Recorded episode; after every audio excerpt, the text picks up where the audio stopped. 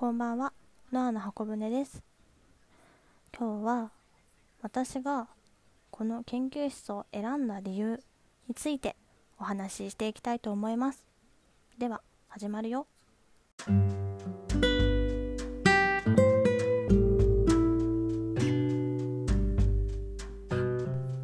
私は某大学の、えー某研究室の配属生4回生です私がなぜあの研究室を選んだのか理由を詳しくお話ししていきます。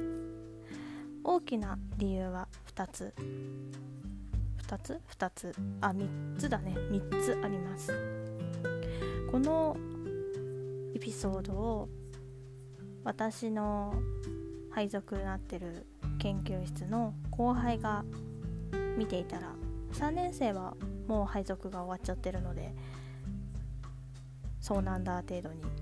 2年生1年生見ている方がいればまあそういう理由も参考にしてみてはいかがでしょうか。では始めていきましょう。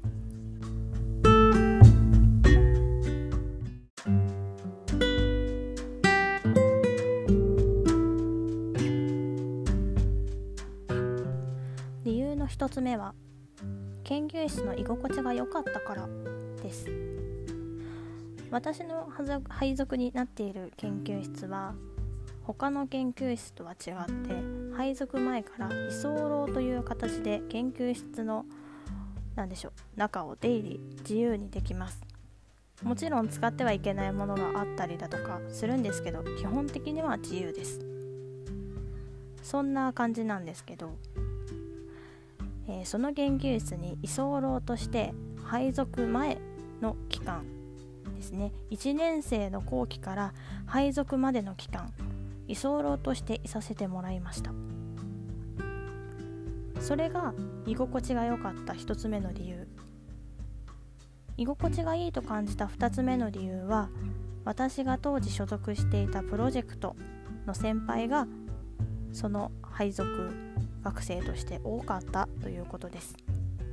プロジェクトで仲良くなった先輩は基本その研究室の先輩だったので自然とその研究室の食事会とか教科書貸してあげるよとかそういうのに結構呼ばれることが多かったので自然と研究室に通っている状況でした。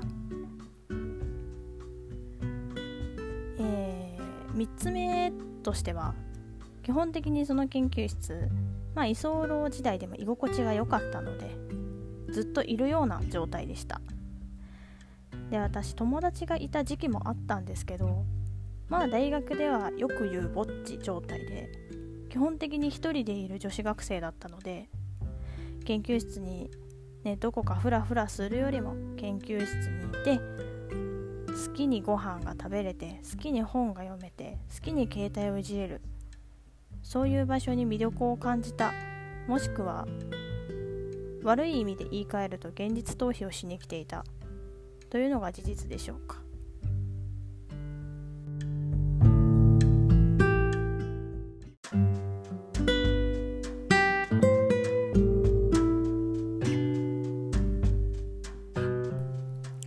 理由2つ目。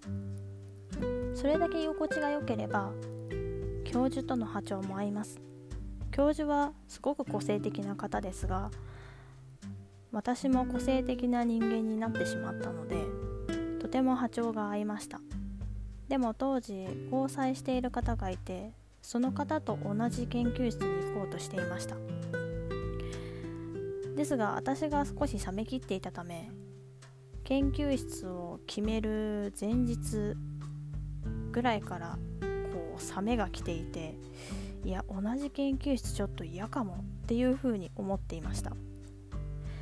すると SNS の DM で OJ ラジオの OJR さんからどの研究室にするの？なんていう話をしてきました。私は交際している方と同じ研究室にしようか今の研究室にしようか迷ってるんだけどという話をして OJR さんは今の研究室を選ぶよみたいな話をしてきて。うーんと迷っていたらノアも一緒に頑張ってみない？っていう風に言ってくれて。私は第一規模でですよと OJR さんは言っていたので。ああじゃあ私も第一規模で出そうかな。ずっと居心地よかったし。っていう理由で第一希望を書きました。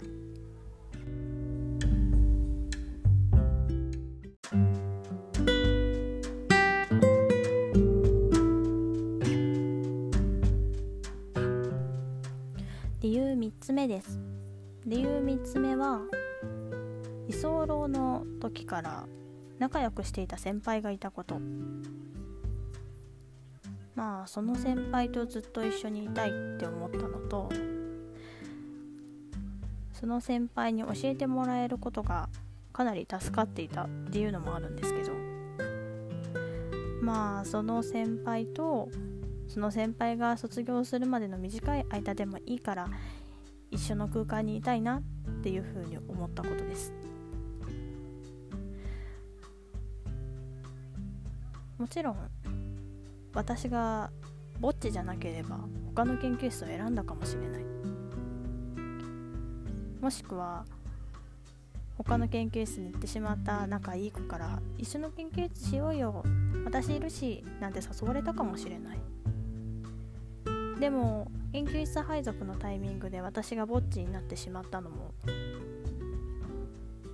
大学2年生の時点で私の性格がガラッと変わってしまったのも当時交際している方に冷めてしまったのも全部タイミングが良かったんでしょうね。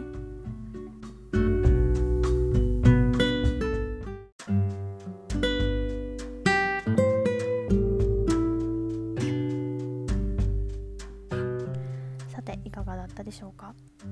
もちろん研究室を決めるには研究室配属までの自分の成績も関係してきます。ですのでできるだけ S を取って頑張っていこうという話です。